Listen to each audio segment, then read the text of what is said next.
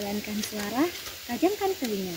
Ini waktunya berbisik, berbincang asik bersama Mara Buntal.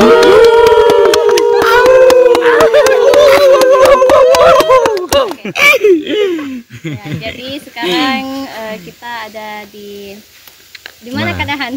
Di Bengo. Ya, di Bengo. Jadi kita lagi camping-camping ceria ya di sini. Dan sembari itu karena suasananya juga mendukung, jadi tema podcast kali ini mungkin bagusnya temanya horor, guys. Horor. Malam tuh, karena kalau malam nanti terlalu mencekam, jadi ini memang lebih aman. Karena kita juga sebenarnya tidak terlalu berani. Bahkan belum malam saja sudah mencekam kan itu. Betul. Jadi kita mau cerita tentang pengalaman-pengalaman horor yang pernah dialami, entah itu kita sendiri kah atau ada orang yang pernah cerita ke kita. Ya, itu bisa diceritakan.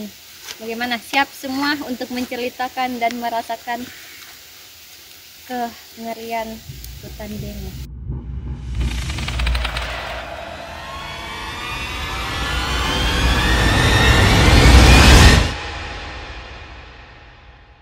Yang mau cerita duluan untuk cerita horor ini, Kak Di, ini mungkin baru pertama ini baru-baru saja terjadi ya. Ini waktu kan waktu kita ini mau berangkat itu kan itu sebelum tiga belokan yang kita lewati itu ada semacam ini kayak penampakan itu yang kayak di pohon-pohon tinggi.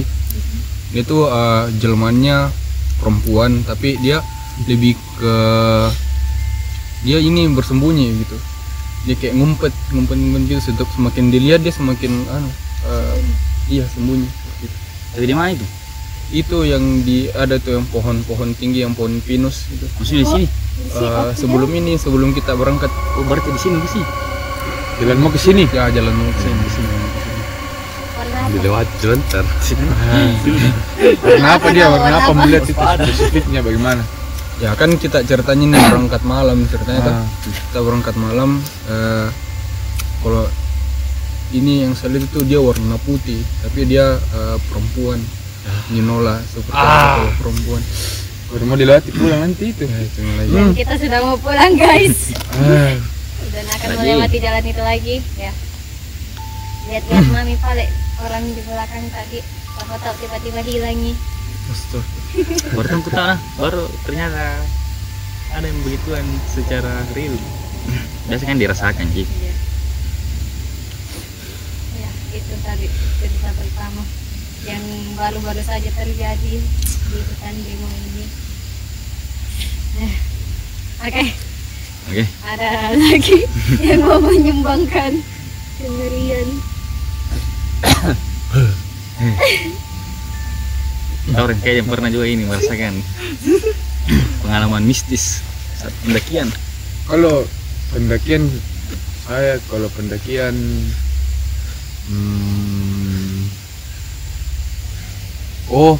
pernah pendakian yang nafret kemarin, yang sama Kak Bujur juga. Itu yang ada jalanan yang kayak jalan short. Itu kayak ada terus, kayak ada orang di sampingku di sini yang bawa ke jalan. Tapi tidak aku lihat Ki, tapi maksudnya aku lihat begini tidak ada, tapi kalau balik ke sini kayak ada. Baru ngerasa juga Kak Bujur pasnya pulang, dia bilang Kak Bujur ada orang di belakangnya. Jadi langsung ke sampingnya Elf. Kan di belakang Kak Bujur dia sweeper kita. Ada ngerasa bilang ada orang di belakangnya, jadi langsung ke sampingnya Elf. Itu di saya ya, kayak ada kurasa di orang di sampingku. Berkuliah begini, tidak ada Ji. 2 kali Ji itu kulihat karena takut kalau ketiga kalinya ada tojeng nanti tau. Tidak 2 kali kulihat. Iya, ada sekali kurasa kayak ada tojeng, hawa-hawanya juga ada. Sama pengalamanku juga. Tidak bukan pendakian, di rumahku Ji.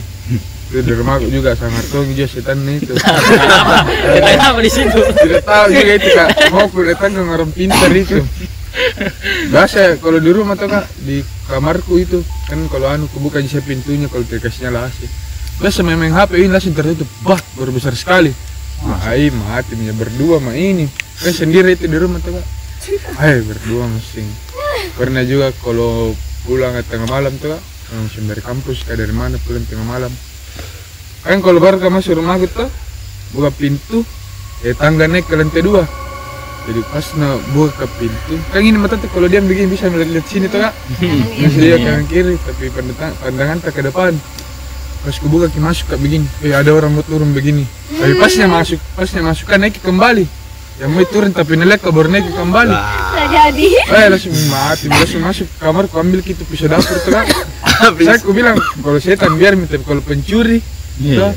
Jadi ambil pisau baru masuk ke dalam kamar kekunci mi. Itu kalau saya kak, kalau yang pendekan-pendekan tidak pernah yang kayak sangat sekali kurasa. Tidak. Mudah juga tidak pernah. Ya itu kira ada juga itu yang apa yang ketok-ketok pintu rumahmu ada yang pernah aku cerita. Iya ada juga itu yang ketok-ketok pintu rumah. Sama ada juga tuh kamarku ini.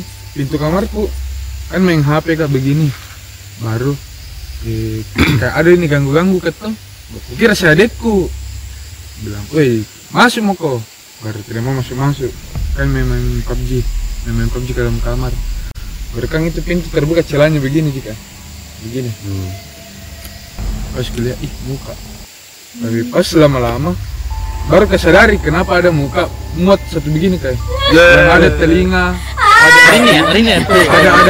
Ini serius kak, yang kecil seperti ini. Berarti begini tuh. Iya, kan memang HP kata gue, muka, memang HP kayak begini. Gue kasar, kenapa muka muat kecil begini sih? Ada yang telinga itu, ada yang semuanya muka. Langsung ku tutup pintu ki. Tutup rapat ki.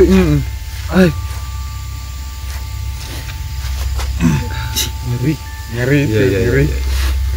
Mungkin sholat-sholat juga ini di rumah supaya gila. Oh jadi selama ini kau di rumah tidak sholat? Sholat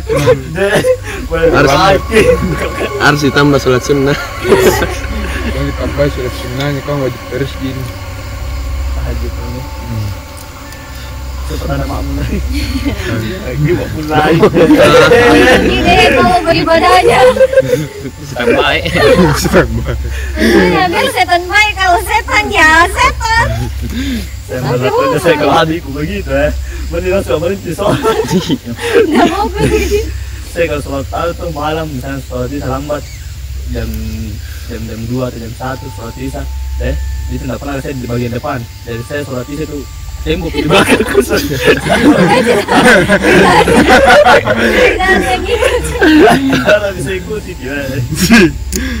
Bisa juga dipakai itu. Bisa. Enggak jadi makmum, jadi imam depan. Jadi imam baru cewek. Kita makmum ini begitu. Sangat. Saya juga ada ceritaku. Apa itu? Waktu aku lomba pramuka dulu. Hai. Itu dulu ada salah satu sekolah tuh di Makassar. Di situ kak lomba pramuka. Tapi karena hujan, bukan di lapangannya, di dalam ruangan aula besar begitu. Oh, iya. Aula. Nah, di situ Miki bangun tenda apa begitu. Baru ini memang sekolah terkenal sama angkernya, maksudnya banyak sekali cerita-cerita bilang horor kini. Yang ini sering bilang bekas kuburan. Wah iya. Sekolah juga pernah dibilang begitu maksudnya. Baru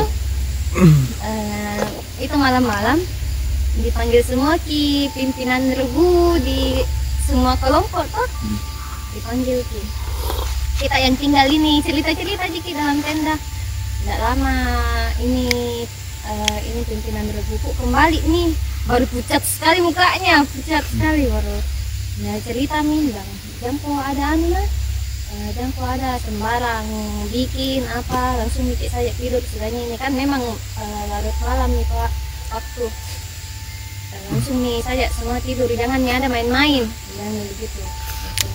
Ya Pak, masuk semua Miki dalam tenda ini, Anu Miki, jadi itu posisi tendanya. Kita dulu tenda, ini kan pintunya. Ya. Kepala tak itu di pintu, jadi berjejer kayak begini di pintu. Baru di belakangnya itu tenda kayak dapur, kayak disetel ke anu lah tempat masak tak di situ dapur. Baru masuk Miki tidur Miki di situ tuh berbaris Miki. Pas Miki kayak hening begitu mulai ini didengar suara menangis, orang ketawa-ketawa, anjing begitu, bercampur-campur nih semua itu soalnya gitu. Tapi diam Miki karena kayak mulai kayak gitu. Dan diam Miki. Tapi tidak ada yang bisa tidur. Sampainya ini kan itu aula kayak nggak gelap-gelap amat Ki karena ada di beberapa lampu dinyalakan jadinya. Teman-teman di. Iya, teman-teman Ki. Baru ini dapur bisa kelihatan siapa orang di situ. Ada tuh yang biasa bayangan-bayangan di luar tenda. Nah, kayak gitu. Ya, tidur kayak di sini. Belum pindah. Kayak baling kita baru menghadap ke arah itu dapur. Saya itu waktu pas kabarin lihat ada orang di situ. Langsung bilang, "Oh, mungkin orang tua siswa Ji yang mau apa begitu di dapur." Apa namanya bikin. Cuma aneh sekali oleh itu siswa kayak gini kira tuh di dapur begini tidur awalnya belum dalam mungkin begitu langsung daerah perasaanku saya ini kali ya Ki atau bagaimana aku tanya ke temanku tuh kan sambil tidur Ki tunjuki sambil pakai kaki karena nggak berani bangun bilang, "Wih, kau lihat itu sana bayangan." Nah, langsung ini temanku, "Iya, kau lihat itu juga itu dari tadi, nah begitu ya apa nak bikin, guys?" "Iya, siapa itu?" "Yang mungkin orang tuanya siapa kau?" Kayak begini, "Tapi masa begitu ya, apa nak bikin begini-begini?" Maksudnya kayak gerakannya tuh tidak manusiawi. Jadinya di situ sudah menjadi tidur Miki. Tidur Miki, dipaksa Miki tidur. Pas besoknya karena Miki juga memastikan tuh siapa tahu orang tua tojeng, ternyata itu malam dilarang orang tua masuk. Jadi tidak tahu. Dilarang orang tua masuk, dia tahu lah aja. Orang tua aja tuh, orang tua setan kayaknya sih. Terus sih gerakannya yang bikin positif thinking kayak di sumpah ya tahu ya CS lah service itu tapi gaib sama gitu ya oke kalau cerita bahwa saya tuh pernah juga ya waktu masih SD SD kan saya dulu sering pergi pulkam di rumahnya kakekku itu di Bone. Nah itu kan rumahnya kakekku tuh struktur rumahnya di depannya itu ada sawah terus di belakang itu kebun. Nah, padahal kan saya tuh masih SD jadi masih sering keliling-keliling. Nah itu tuh hari saya masih sore-sore lah. Tapi iya masih sore-sore masih agak-agak terang. Nah, itu saya main-main di belakang ini di kebunnya nenekku itu tuh. Nah terus kan saya sendiri sambil gigit-gigit sisir, yang namanya anak kecil tuh gigit-gigit sisir. Kemudian ada saya lihat dari jauh itu ada ini yang lompat-lompat itu tuh, lompat-lompat, pokong, ya, yang kayak gitu-gitulah. Ya, maksudku kan siang ini nggak masuk akal sekali Ki kalau ada yang kayak begituan di siang-siang hari tuh. Tapi anehnya dia itu semakin mendekat Ki. Artinya dia mendekat terus kayak ada orang gelitik gitu, kayak ada yang kayak ada orang gelitik kata.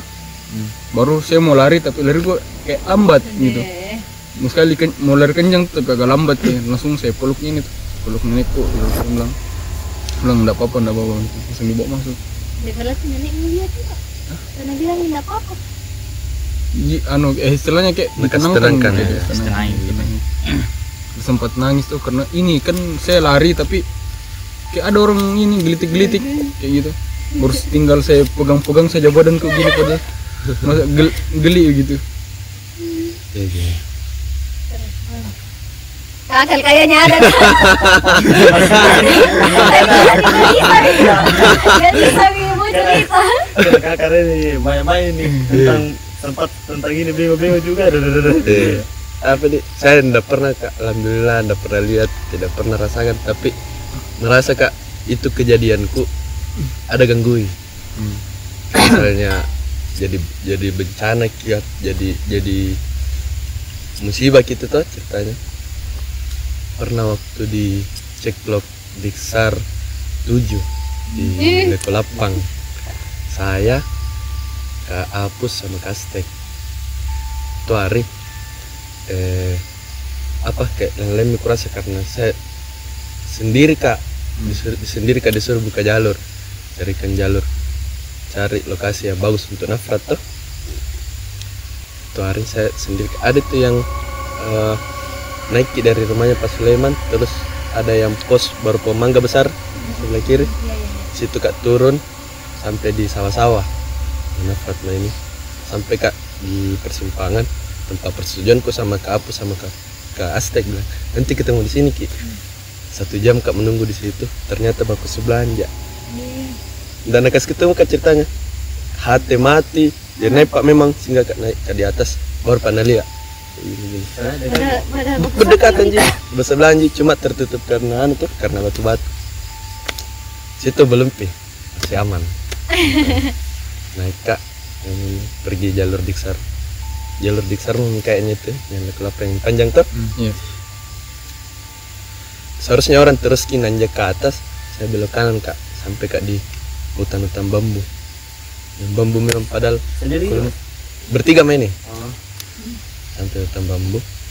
Kenapa ada hutan bambu di sini? Perasaan kopi semua aja. Bambu memang meresahkan.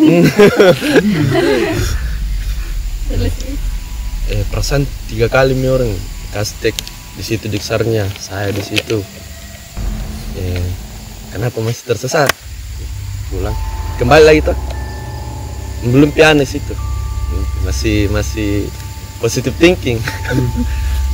Pas naik lagi, ada percabangan ke kiri.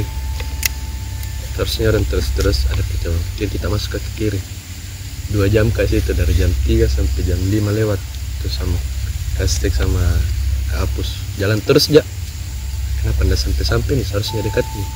Sampai 5:30 itu mana sini dikit. Langsung bilang Kastek, dia bilang itu ke anu ke Ical bagian belakang nih paling sangar. Langsung bunyi itu yang bunyi serangga yang anu apa kan namanya itu yang ribut sekali yang belakang itu. Nah, ada tuh. Paling cekam. Leko Lapang itu. Di situ kak, tapi tidak kelihatan gitu Leko Lapangnya. Karena tertutupi sama belum pi kebakaran tuh. Tertutupi sama tuh pinus. Udah main ini 5:30. Mau mikir buka tenda di situ. Tidak ada air, tidak ada. Masa di sini Ki Kem. Jadi jam 6 itu tuh kompak kak, nggak aneh gini kak kalau di sini Ki. Nanti ada apa-apa jam 7 pak itu baru dapat apa. Susur gitu kembali diantam lurus gitu jalan. Malamnya sudah mi kedinginan semua orang gara-gara capek baru nggak ganti baju, mencekam tumit. Pas pulang itu cerita Kastek waktu ku juga itu penomoran kan Kak Lings dikasih tersesat tonga bilang begitu sendiri nih jalan tembus tongi di situ. Berarti memang itu jalur meresahkan nih. Suka kita kasih tersesat orang. Iya itu yang di situ. Yang samping ada sawah tuh naik begini baru terus. Yang mungkin situ ya. Coba bisa yang masih sudah mengikuti kebakaran masih terbuat kita masih sentian tersesat kalau tidak pasti dapat waktu. Ada lagi satu